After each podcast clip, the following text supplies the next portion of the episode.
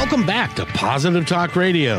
Our goal is simple to explore evolving ideas one conversation at a time. So come on over into our world. I know you'll like it because on today's show,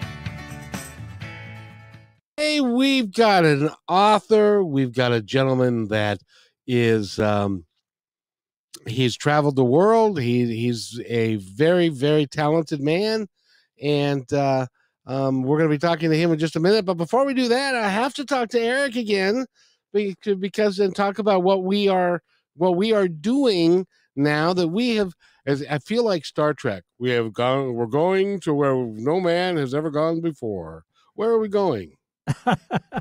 well, thankfully, it's places where lots of men and women have actually gone before. Otherwise, it wouldn't really be worth doing. Uh, but uh, yeah, we're streaming the show live, video, and audio, of course, on KKNW's website, 1150kknw.com, but also now to uh, KKNW's Facebook, KKNW's Twitter, and KKNW's YouTube, as well as Positive Talk Radio's Facebook and Positive Talk Radio's YouTube channel as well. So lots of ways that people can watch and listen to the show, which is fantastic because you've got great guests as always, including today's guest.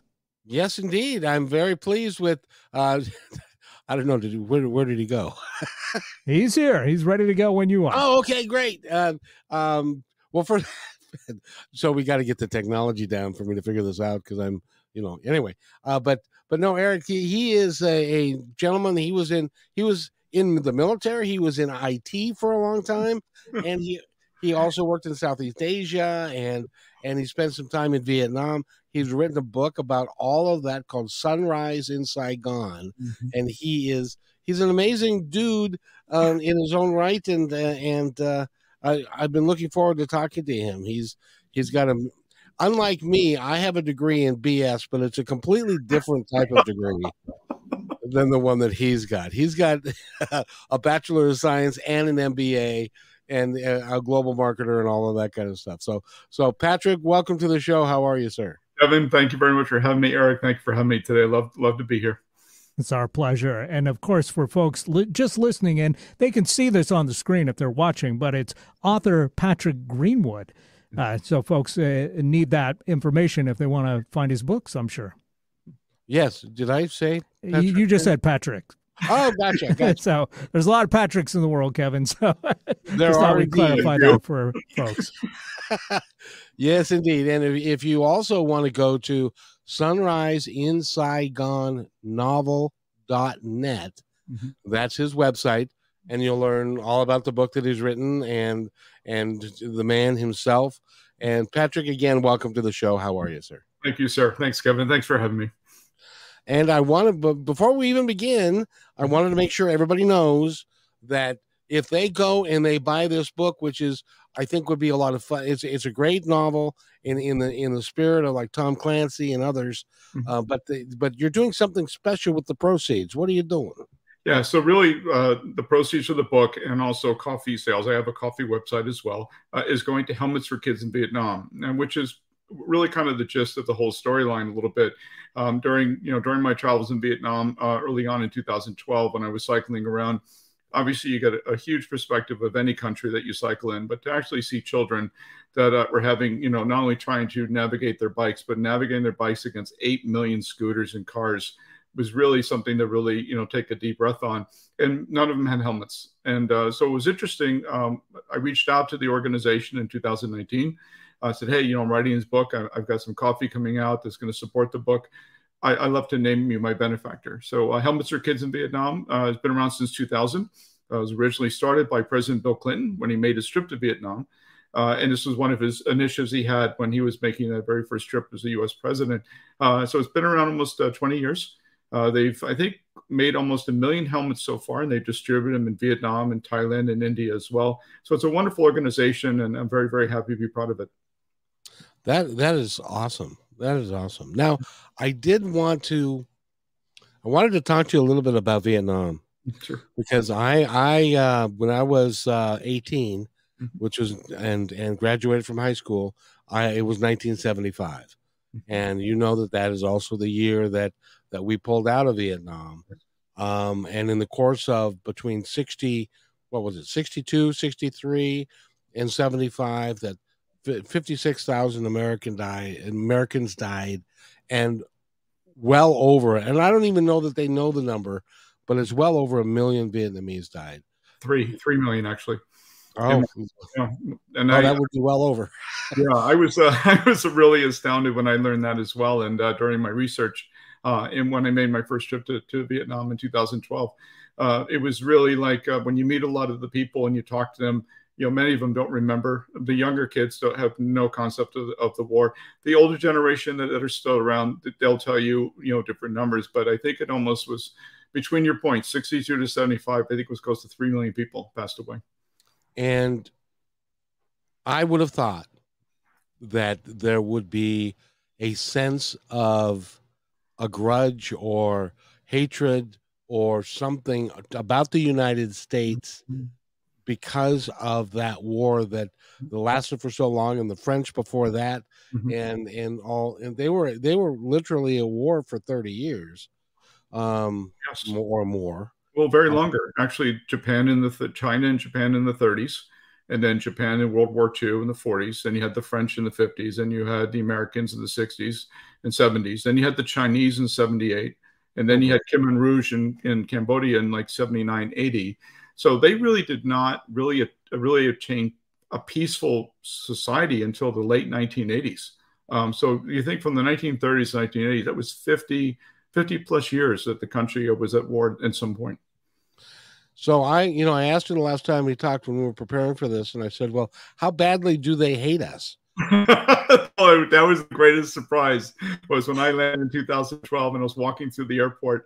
Uh, I, I, was thinking, you know, that you know, not not to get a warm welcome. It was quite the opposite. People wanted to take pictures of me. They were saying, "Hey, you need a ride to the Hilton or the or the Marriott," and and everyone was so warm. Even the customs people were were wonderful, and I and it really took me as I was walking around the city and cycling and meeting people. They were open. They were like, "Hey, you know, welcome." Um, and, and there was a lot of reasons for that. And I, I was on a previous podcast, I think a month ago, with a, a podcaster like yourself in London, and she asked the exact same question. And I said, I think it's because they actually had closure. They act the war actually did bring unification of the country in 1975. And I think when you have a sense of closure to something, you have a place to move forward.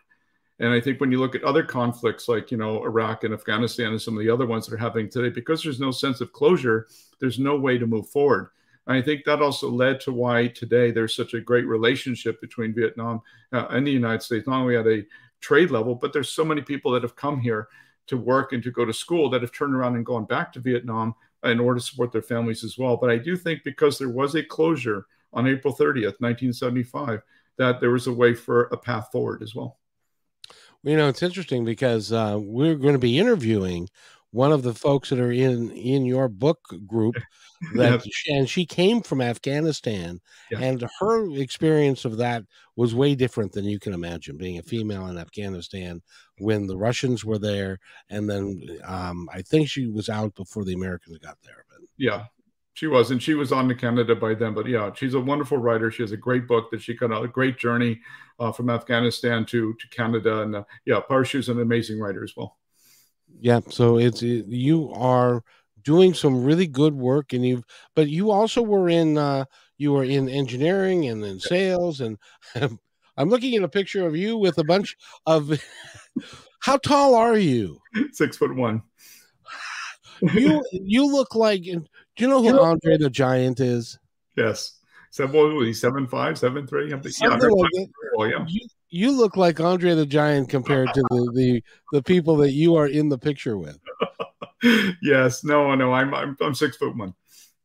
That that is just they couldn't be neither. None of them were over. Could have been more than five two, five three. No, no, they're very short, very short people. Yeah, I was in, but there was a few tall people there in the north in Vietnam. But most of the people, you're right, are, were very short.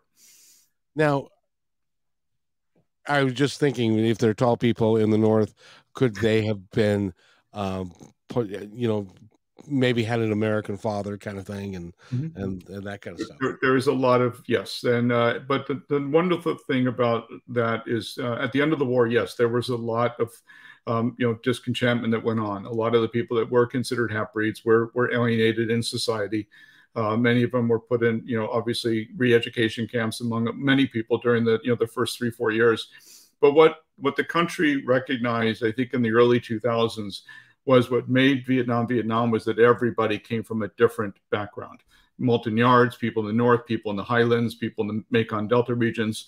And I think as they started unifying their society, then more and more people that were born to American father or French fathers as well, and there was a lot of French mix as well, that they all just became you know immaculated into the society. And I think when I was touring, I, I could definitely spot a lot of people that were both you know both types of um you know you know historical backgrounds.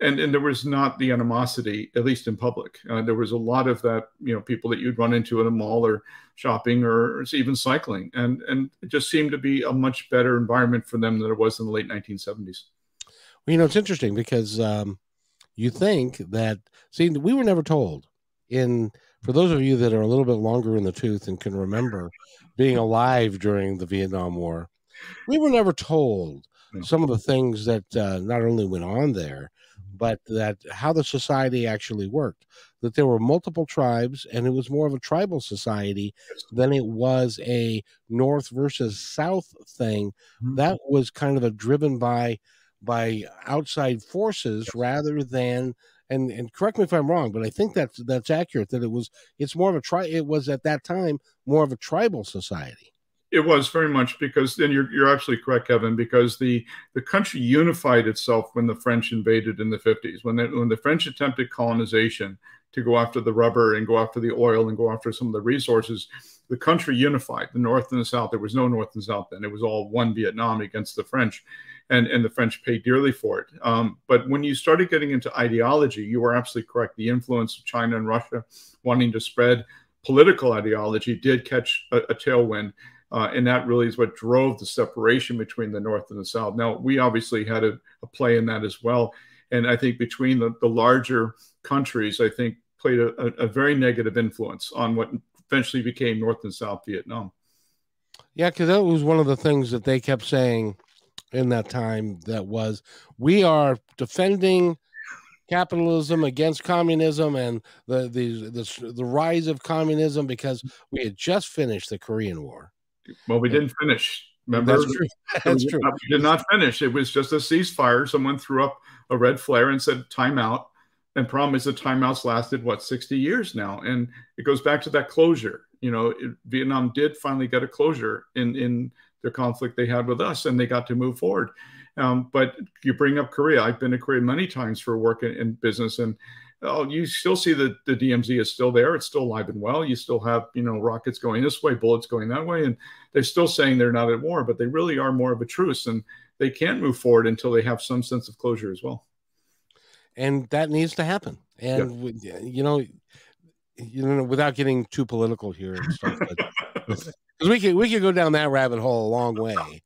Um, but it's it's more important that that we are that we under that we you know the human condition we need to understand there's very little difference between a north korean and a south korean or uh, or even a japanese and a, and a korean we're all the same people yes. and we, we should all be kind to each other and reflect that and and that's why i love the work that you're doing the book that you've written and that you're shedding some light because i you mm-hmm. know i don't know about anybody in my audience but I don't know a lot about uh, what's happened in Vietnam since '75. Mm. I know the Khmer Rouge was there in Cambodia, and it was a hor- horrific period of time that they yes. went through. But but the evolution of the society, I have no idea what that's like. What is that like today to go there?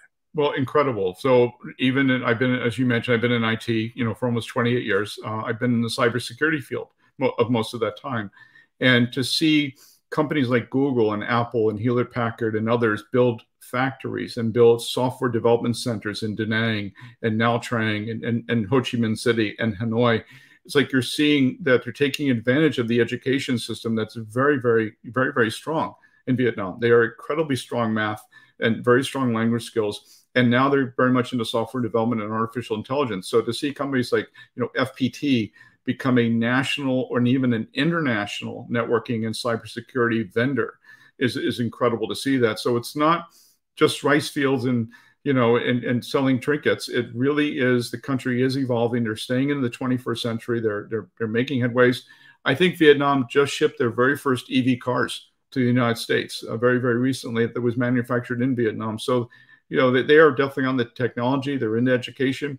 And what's really interesting is they're now wanting more Vietnamese people that came to America to go to school to come home and say, hey, there is a job here. There is a future here to help build the country you know, no one ever thought that was even possible in 1975. No, no. Is the government still, quote unquote, a communistic government, or is it more? It, it is. It is. So when I was there, and that's part of what I covered in the book about, you know, the, the fictional part of the book where, you know, Jack, the main character, had a relationship with Lenin. And obviously they were breaking a lot of laws by having a relationship like that.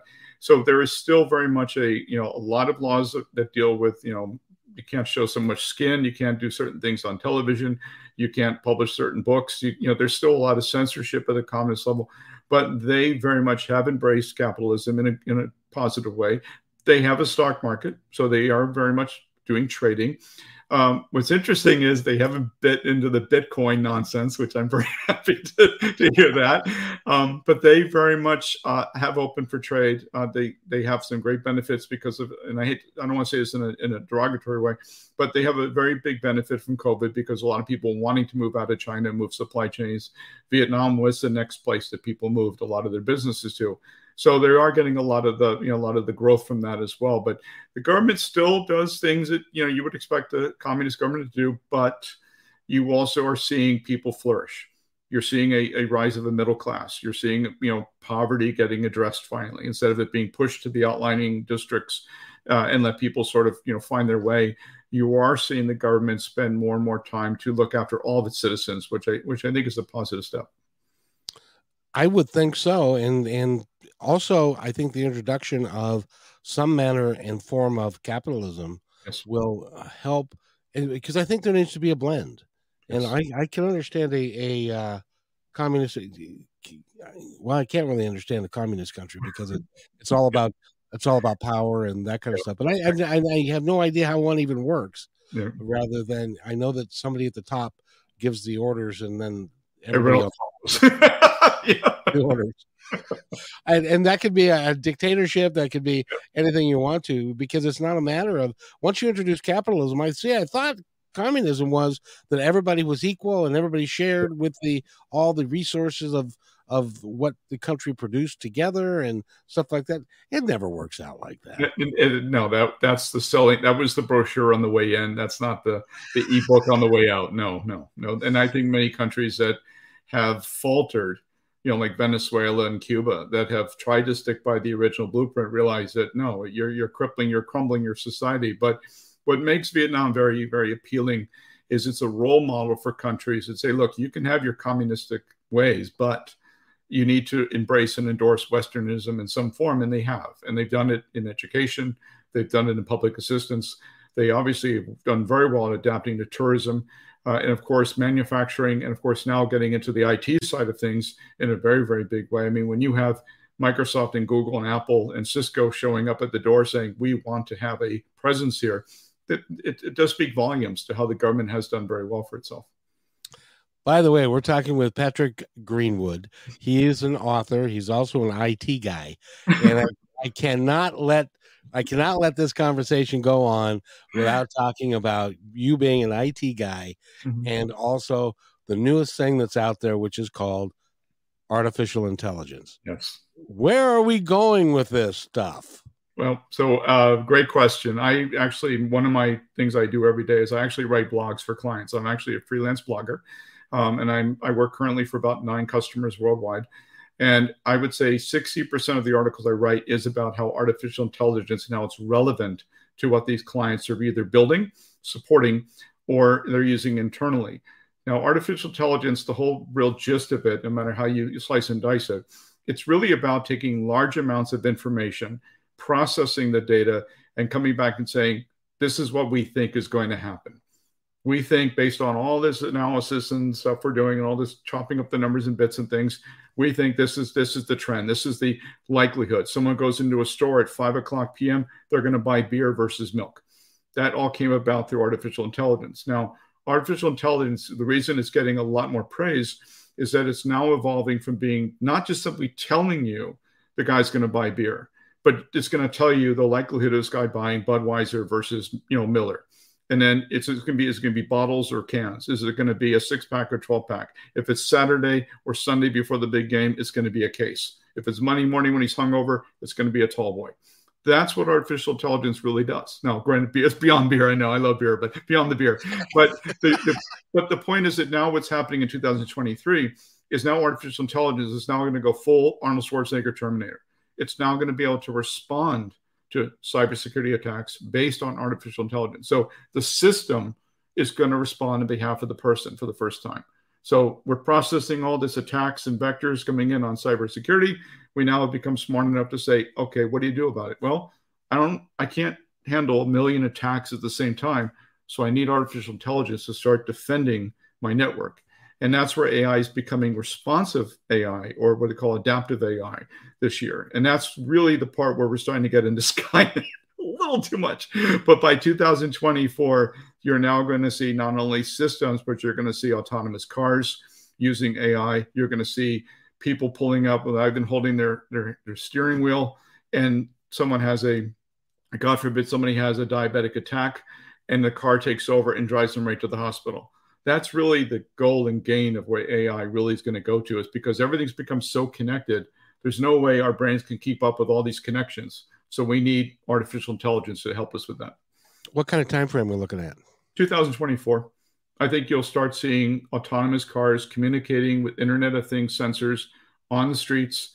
You're going to start seeing hospitals getting cars pulled up with the drivers holding his chest. You're going to see pharmacies getting automatic renewals of medication because people said, "Oh, I'm out of insulin." Drives to the nearest pharmacy; it's already waiting for them. So I think some of those practical applications for, especially for medical, I think we'll definitely see around 2024 there is a company, and I'm not going to give out the name because, quite frankly, they they opened up it, at the end of last year, which mm-hmm. would be 22, mm-hmm. and they've already crashed their servers because of the number of people that are trying to buy this product. Yes, and this this particular product mm-hmm. is, and now correct me if I'm wrong. If this is how it works, mm-hmm. is that you ask the the um, you ask this question or mm-hmm. any question that you want yes. an answer to and it's like I, I asked a question, why positive talk radio? Yeah. And and so within a minute, yes. it had gone through what appeared to be the entire scope, width, and breadth of the entire internet and found everything relevant to Positive Talk Radio, brought it all together, and made sense of it in a two paragraph thing. Is that possible? Yes. Yes, so there is a lot of that happening today in in the writing industry and publishing industry that companies are looking at that kind of capability to write books instead of having writers do it. They're trying to say, well, there's enough there's enough content out there in the world, which is very true. There's enough content out in the world that AI can process it and come back and give you a, a an objective opinion of what that is. Now, as what's becoming challenging is, and this happens, this happened to Adobe last year, was when you start applying AI to pictures, now you can start creating characters out of AI. Well, then who really owns the intellectual property of that picture? Was it influenced by somebody or was it simply AI driven? So there's, I think, the same thing with text. I think you're going to see the same ethical battle as who really owns the words that come out of those tools, right? And and the other point is that is it really going to be original content if it comes from an AI engine, or is it going to be an acceptable content? Uh, and I think that's where this is going to get really, really, you know, interesting. But I think ultimately it's designed to help. Um, AI is very good on helping developers write software to say what should be my next line of code, and it's smart enough to come right across the screen and say, "Here, paste this into here. Now your application works." So there is a lot of good, important reasons for it. But for it to create art and create words and books and stories and narratives, yeah, I, I, I think that's probably where it's going to run into a lot of roadblocks. Well, and one of the things that I was uh, watching and paying attention to is the artificial voice thing. Yes. Where you've got now this artificial voice that you can program to mm-hmm. be female, male, child, old, young, you know, uh, have uh, different uh, dialects and all that kind of stuff, and then they put that to commercials, Yes. and and rather than having the human factor. But I can tell you this: they're not going to be able to make a, a AI that sounds like me. They're just not, not. at all. Not at all. No, you're one of a kind, Kevin, for sure. Do not my friend. You will never be emulated or, or replicated at all. But I, but I do think that there's a lot of people they're going to try and buy because they think it's an alternative way. The, the challenge is going to come down to is, is this really you? Is this really the product that you want to put out there that does not have an identity? And I think people are going to scratch their heads going, you know, that's just a little too much. You know, flying cars, I feel you. It's coming right? The whole having a hovercraft in my garage, I get that part. But the idea of it going too far, it's like it's like looking at when Facebook came out with Metaverse. I thought Metaverse was very cool with the whole headphones and gigs, and you can do all these cool things. But it, it didn't do well because I think it takes things too far. I think it takes the visualization of a meeting to the point where you're no longer really sitting in a room anymore. You know, Kevin and I hanging out, you know, doing a high five between meetings when you don't have that human touch anymore and you're now relying on that visualization, when does it really become real? And I think same thing. I think commercials, artificial voice, artwork, you know, writing. I, I think people are going to stand up and say, okay, enough's enough. We still want some form of originality in the world. Exactly. Speaking of which, it's time for us to take a break. I've got a, got a couple commercials that we need to run. We're talking, by the way, with Patrick Greenwood. He is an author. He's an IT specialist. Uh, he's a, uh, a, rode his bicycle all around Vietnam. He's he's he's he really is a talented man. And I get the book, and the name of the book again is Sunrise in Saigon, and uh, it's it really is exciting. So we are uh, audio and video here on Positive Talk Radio. So we're going to actually play commercials that you can see now. It's pretty cool. So, so with that, we'll be right back in about two minutes. So stay tuned. Hey there.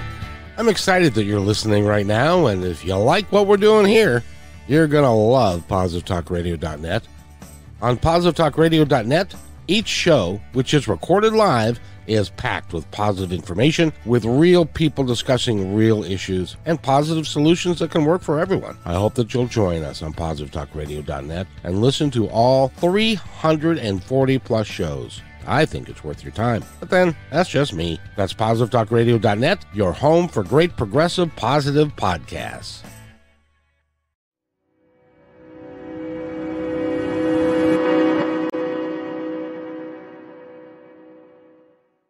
When you want to say more than words communicate, you can with flowers. Your custom boutique floral studio in Bothell, Washington is anaturaldesign.com, connecting you to nature through the language of flowers. Where your people are is where our flowers are beautiful. Your success is our goal. anaturaldesign.com at your fingertips today.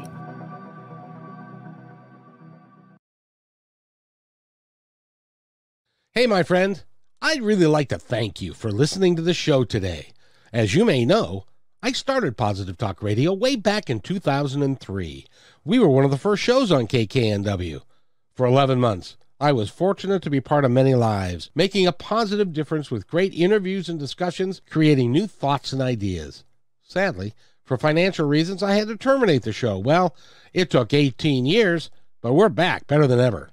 And not only on KKNW Monday, Wednesdays, and Fridays, but also podcasting with several inspiring channels with the same driving passion as the original. Please visit kmmedia.pro for complete information about all of these shows. In addition, if you feel called to keep positive programming on the air, you can join us by sponsoring the show and aligning yourself with our mission, which is nothing short of saving the planet and each other. Again, that's kmmedia.pro. I'll see you there. And welcome back to Positive Talk Radio. My name is Kevin McDonald and Peter Greenwood. What do you think, Peter? Those, were those okay? Patrick. Patrick. what did I call you? Peter. How the hell did I end up with Peter? Patrick, got, Peter works too, but Patrick's great. Thanks. No, no, Pa- Patrick is much better. I, I like because you, you've got a, a bit of an Irish uh, tint to that, doesn't That's- it? yeah, yeah, my both both sides of my family are from Ireland. Yes. Oh, very good. How'd you end up in Southeast Asia? well, I was born in New Jersey. I knew you've heard that before.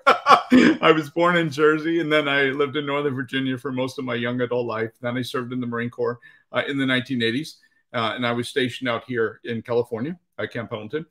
And uh, then I did uh, after '88, I got into technology. Just stayed here in the Southern California area. You know, a lot of good work. Of course, the uh, internet was growing back then. I mean, I remember Microsoft Windows in 1988 and Microsoft Excel in 1988.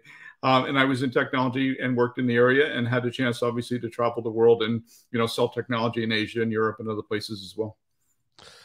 Did you think that it was going that technology was going to take off and grow as fast as it has? Yes. So when I was four, my father worked at Bell Laboratories in New Jersey, which was the old Thomas Edison lab. And in 1968, he used to take us into his office in some of the areas, and that was where fiber optic cabling was was was actually consumed. And when you actually see the idea of 1968, where they were talking about a laser fiber cable underground, you're like, well, what what good is that? Well, I had no idea how much copper was underneath the street at the time. so to see fiber optic come in in 68 and then realize that it was the it was the birth of telecommunications that you know is still ongoing to now 40 50 years later uh, so having a father in technology and having my mother was a nurse as well you, we always had technology at home. We had the very first computer. We had a terminal with a phone we plugged in that we could play war games on the Pentagon computers. So I always grew up in tech. So I knew tech was going to take off. It wasn't until the early 80s when you started seeing Apple, Microsoft really become, you know, what they were, especially with Windows. And you're just shaking your head going, well, it used to be just one screen, one keyboard. What's this little plastic thing over here? And then suddenly you just saw it take off. But I was also working in, in networking at Cisco when the dot coms were around, so I saw hundreds of companies getting started on the internet, selling everything from a shoehorn to you know a beer opener, and they were all making money in some form back then. So no, I very much have uh, I've, done, I've been through a lot of it. Worked in industry for quite a while. Uh, I, even today, uh, being in cyber, I still write about it. It just amazes me all the new stuff that keeps coming out, including artificial intelligence, of course. So, so I just want to you, you pass over this really quickly, and if you want to uh, not say anything more about it, feel free. But you played war games on the Pentagon's com- computers. Football.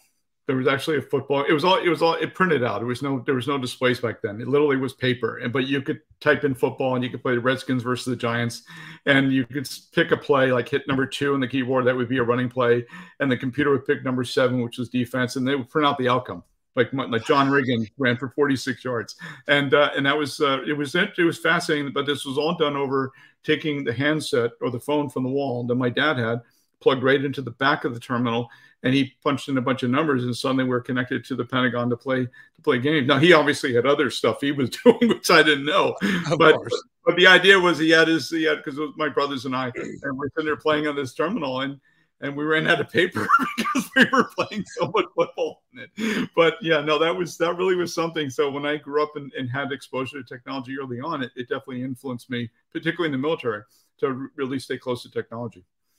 So I got to ask this part because uh, somebody is in the audience is asking. Okay, so if we have AI by uh, 2024, mm-hmm. so where where is this technology thing going, and are we going to actually going to be you know, one of one of my heroes is Gene Roddenberry. Yes, and he believed that by the 23rd century that that AI would be taking care of all of our basic needs, so no one would have to actually have a j- j- j- job anymore. You, could relax and you could pursue what your passion was mm-hmm. and your your needs would be taken care of and the planet would be taken care of and it would be do you see is that is that too far out there but i want to remind people that that the flip phone was on star trek in 1967 the communicator yeah, and then oh. on your watch, where you can do this on your watch, it's like, whoa, wait a minute, that's you know Captain Kirk. Crazy.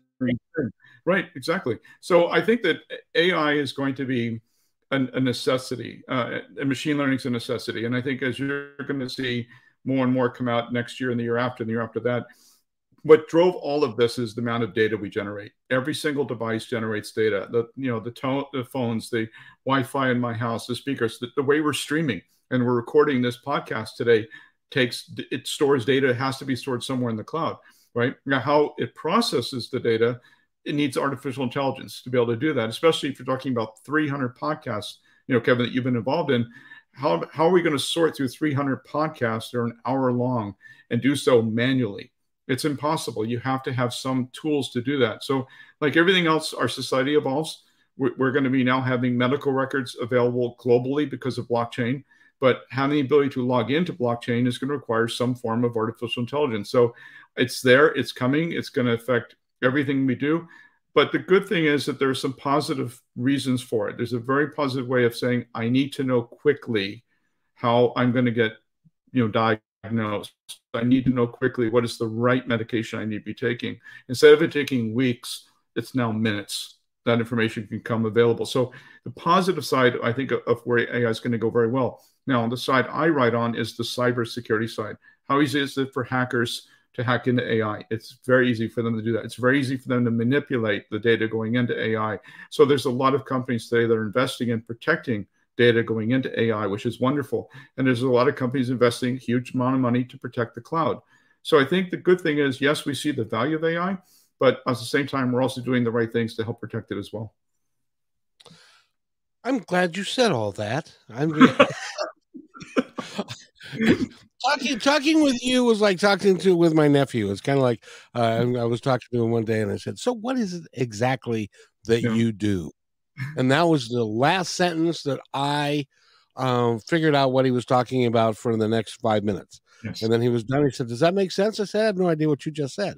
Yes. Because you have to be of a certain mindset and that kind of stuff. But that so, will there be a time when we're not going to have to worry about getting hacked and that AI is going to protect us in in that way, or is no. that are the bad guys always going to be out there? Always going to be out there. And one thing about hacking is that they always evolve. They evolve their strategies. They change their attack vectors constantly. If one hack doesn't work, they try a new way. A good example is how often you get an email telling you you just won a million dollars and from, from some lottery in Nigeria, and you realize that half the words in the email are misspelled right? The reason that that email still comes to you every day is because it works. There is a percentage of people that are going to read that email going, oh, a million dollars, I got to fly to Nigeria. Oh, oh, they need my bank account, and they give up their bank account information. That still happens today. That phishing stuff still happens. People guessing your password. People people impersonating you for 10 minutes before they apply for a credit card still exists. As long as people still fall for cyber attacks and hacking, we're always going to have bad guys. And the more that we become dependent on cryptocurrency, Bitcoin, artificial intelligence, it, things that we need every day to, you know, to live our lives, there's always going to be a hacker out there saying, boy, I could hack into that person for just 10 seconds and put, you know, a little transaction on his bank and sift out, you know, a million dollars in the next two years out of his bank account. They're going to be all over it. So no, cyber cyber attacks will never go away. I interviewed a gal that had lost $1.2 million to a gentleman who was in um, um, in Africa somewhere. Mm-hmm. He didn't. He wasn't. He said he was a doctor from England, but the guy came came clean after a period of time. Mm-hmm. And you know, even social media. I I had a, a someone uh, uh, messaged me at two o'clock in the morning and mm-hmm. said, "I'm in Uganda." And we have a school here and we don't have any money and we don't have any food for the kids right and can you send me money and send me food um, and and so i looked a little bit further into it mm-hmm. and it, it was a pure scam and yeah. so you have to take the attitude that everybody's out to get your money and that you have to verify you know what did ronald reagan say? Uh, trust but verify?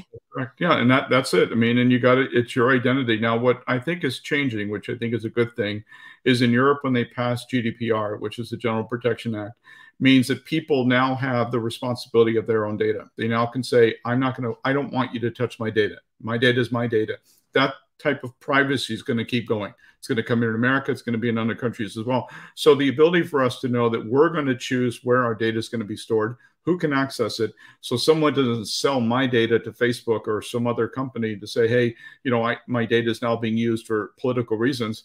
I now have the ability to say, don't do that. And I think that's really going to be the balancing act of artificial intelligence. Yes, you can use analytics, but you do not include my data, I'm going to opt out. So I think you're going to see more and more opt out laws come into place to help protect people. Say, I don't want to be part of that study. I don't want to be part of that survey, right? Don't don't include my information in that. And I think the more people gain control of their data, the less likely they're going to get scammed. Well, and, and you know, and I'm glad to hear that that's that's coming down the pike because, as you know, it's like, and YouTube does it, and Facebook does it. They have their algorithms that they do not share with people, and their algorithms change uh, to suit them, and yes. so you never. So there's this whole industry yes. because I'm in podcasting and stuff, and so are you.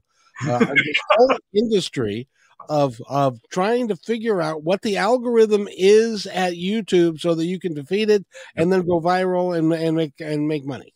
Absolutely. But that's but there's that's a good side to it because you're promoting. You promote a beautiful show with your with your positive, you know, broadcast that you do and how many positive messages you're sending out to affect the world in a very good way. And I think you should have keyword searching. You should have search engine working for you to help get your message out to people that may not know your radio station even exists yet. So I think your your show a good example. You're a positive example of it. The negative example is when people are taking gambling sites and making it available for a four year old. Right. That's the part that you know is the, where there needs to be some governance. But but who should govern what? And I think that's what this whole blockchain decentralization strategy is going towards is getting out of someone being an authority and saying, you know what, I'm, I do not want that person to tell me what to do with my data. I want my data to be here. And I, by the way, him, him, him, and him and her can access it. Nobody else. That that's where 2003 is really going to be a big drive towards personalization of data ownership. I think that's that's a really good thing then. Very positive, yes. very very good. So let's let let's talk about. you know, I know why I said Peter because I have a, had a guest on. His name was Peter Greenlaw, and mm-hmm. you are Patrick Greenwood, but it's close. No um, worries. It's all peas. No problem. It's all peas, man. No problem. so Patrick Greenwood is with us. He's written the book Sunrise in Saigon, and it, it is kind of a uh, it's a thriller in the in a cyber thriller in the in like uh, um, or I said his name earlier. Um, Tom Clancy. Um, yes, Clancy would do and and stuff like that.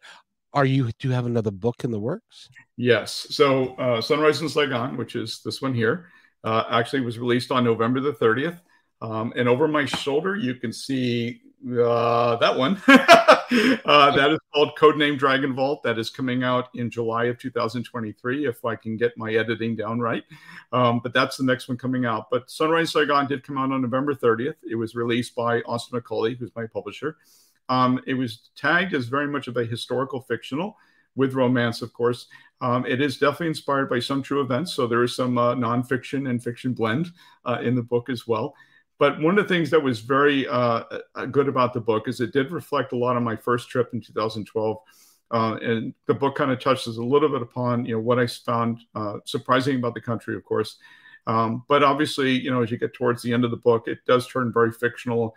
Um, there is some introduction of some really, really um, less than stellar people at the end of the book that's kind of hook into the next one as well. So it is definitely going to be a series. There's total of six books uh, in the Jack Kendall series, and uh, codename Dragon Vault is the is the second one, obviously in succession. Good for you. How do you know that they're going to be six already? Uh, I wrote them. So you, you're looking behind me on the wall is actually the covers of the book. So I've actually written uh, five of the seven already. Um, I'm starting to put together a piece of, of book five at the end and trying to hook it into six. And uh, and everyone always asks the questions. People read the book, they always ask the question, okay, is Lynn does Lynn make an appearance? And Lynn's obviously the female character.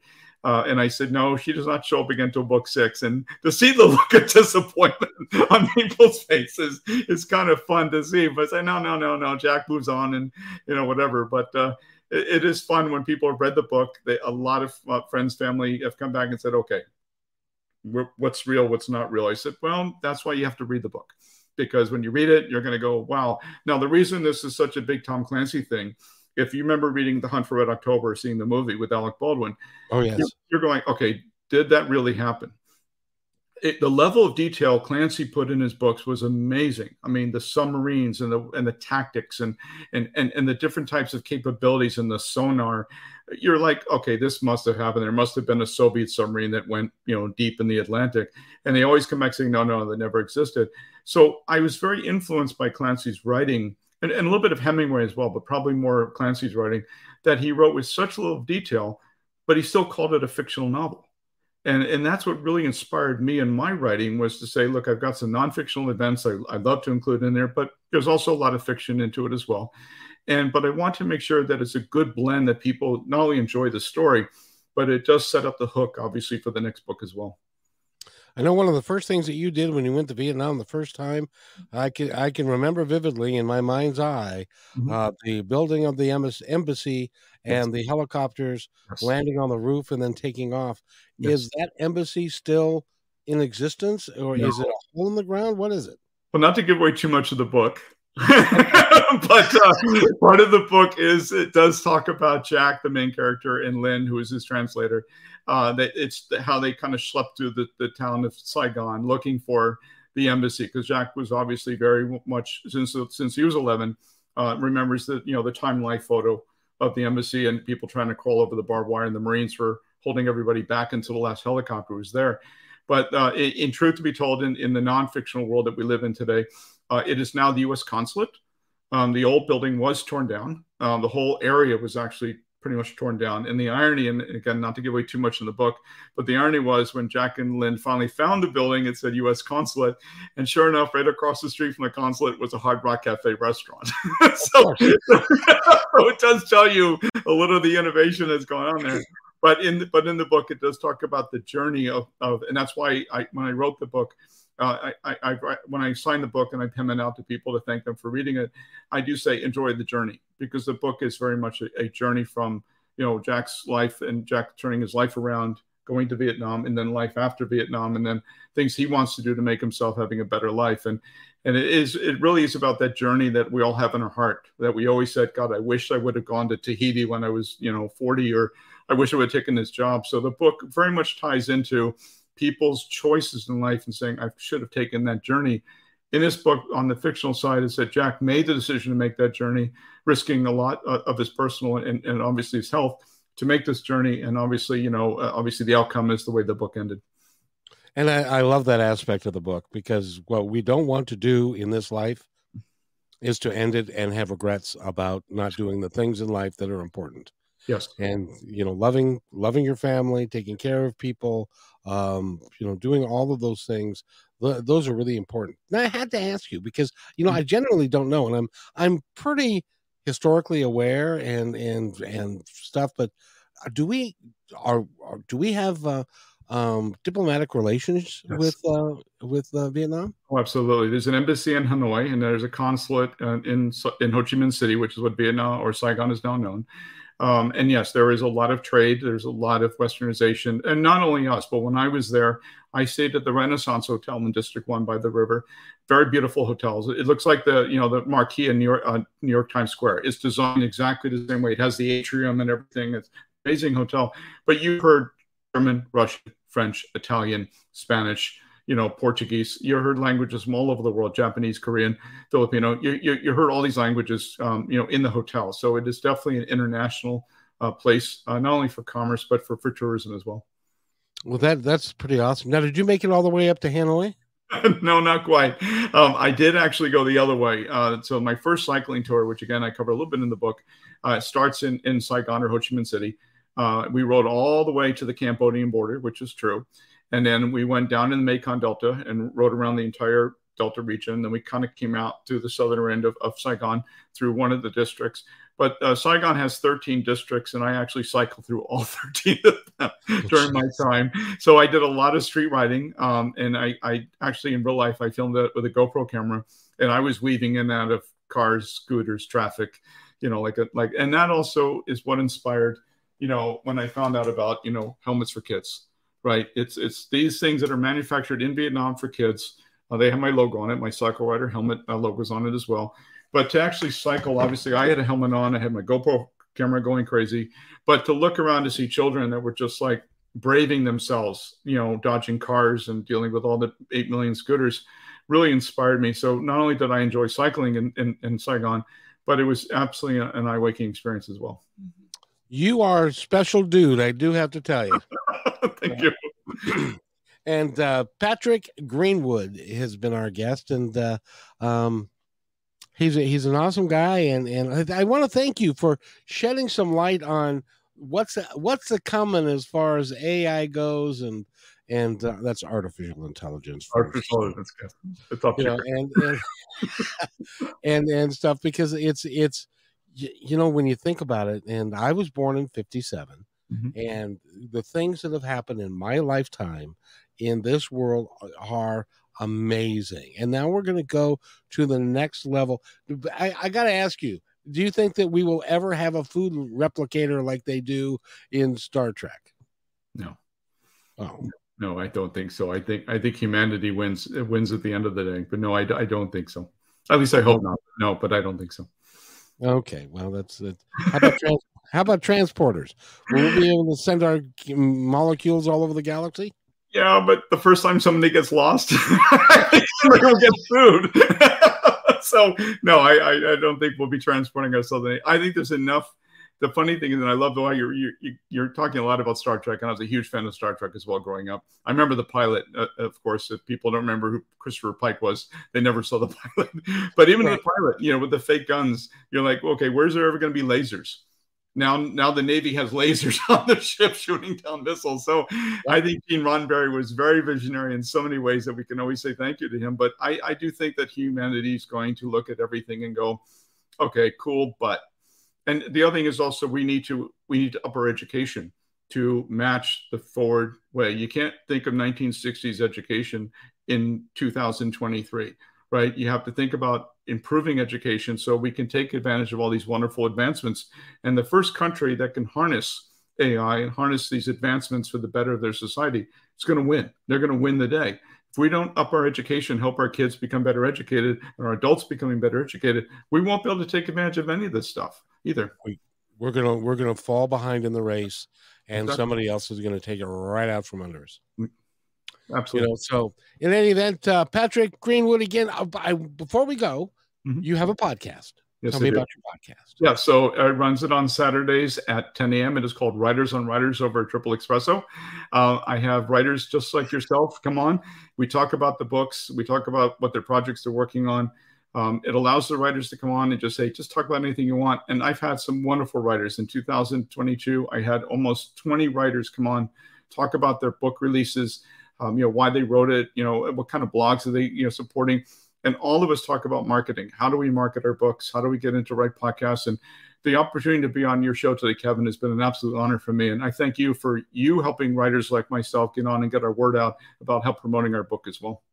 It is humbly my pleasure to be able to to be able to help you because I I I don't know how you guys do what you do, uh, but I applaud what you do and and I I really really enjoy it. Now we've only got like two minutes left, so I want to, I want to give you the opportunity mm-hmm. to tell our audience that's listening today and mm-hmm. those that will be listening in the future mm-hmm. anything that's on your heart that you would like them to know. I hope they love the book. Sunrise Saigon is available on Amazon.com. It's also available on BarnesandNoble.com, Walmart.com as well. Uh, anywhere and anywhere that you can buy a book, you can definitely get the book as well. It is about life's journey.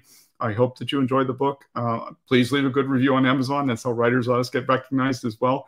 But uh, more importantly, you know, the book is supporting helmets for kids in Vietnam. Uh, I raised almost two thousand dollars uh, last quarter just on selling coffee and also selling books uh, to help. And my goal this year is to provide a thousand helmets to these kids as well. Um, but no, please enjoy the book. And uh, if you have any questions, go to my website, Sunrise in Saigon novel.net. you'll definitely see my movie trailer up there as well. That's a it's a really nice movie trailer, by the way. Thank you. yeah, I'm getting a lot of praise from it. Yeah. and by by the way, you know your your uh, your podcast again is called Writers on Writers over Triple Espresso. And you sound like when you're talking just on a regular basis, you sound like you've had a triple espresso. Oh, several. Actually, I did. See, I actually have my little coffee mug here, and uh, and I have my coffee brand here. So if you want coffee to support, it's from Cycle Rider, the number three espresso.com. And you can get it online. Is it on your Absolutely. website? Absolutely. So they can go to your website and get it. Yes. So Cycle Rider three espresso.com is my coffee site. Um, and you, you can buy, uh, I have Sunrise and Saigon coffee up there. I have a coffee mugs all proceeds of the coffee and coffee mug sales go to Helmets for Kids as well.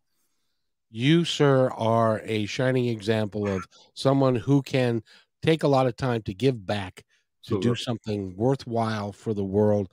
Mm, not Not that anybody needs something worthwhile for the world, but we do. Thank and you. I want to thank you very much, Patrick, for being here. Go to his website, um, sunriseinsaigonnovel.net.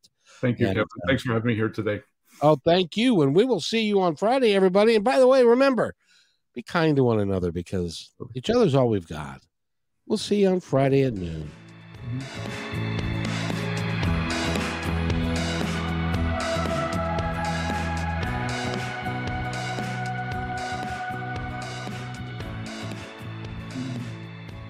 And Patrick, thank you. Thank you, Kevin.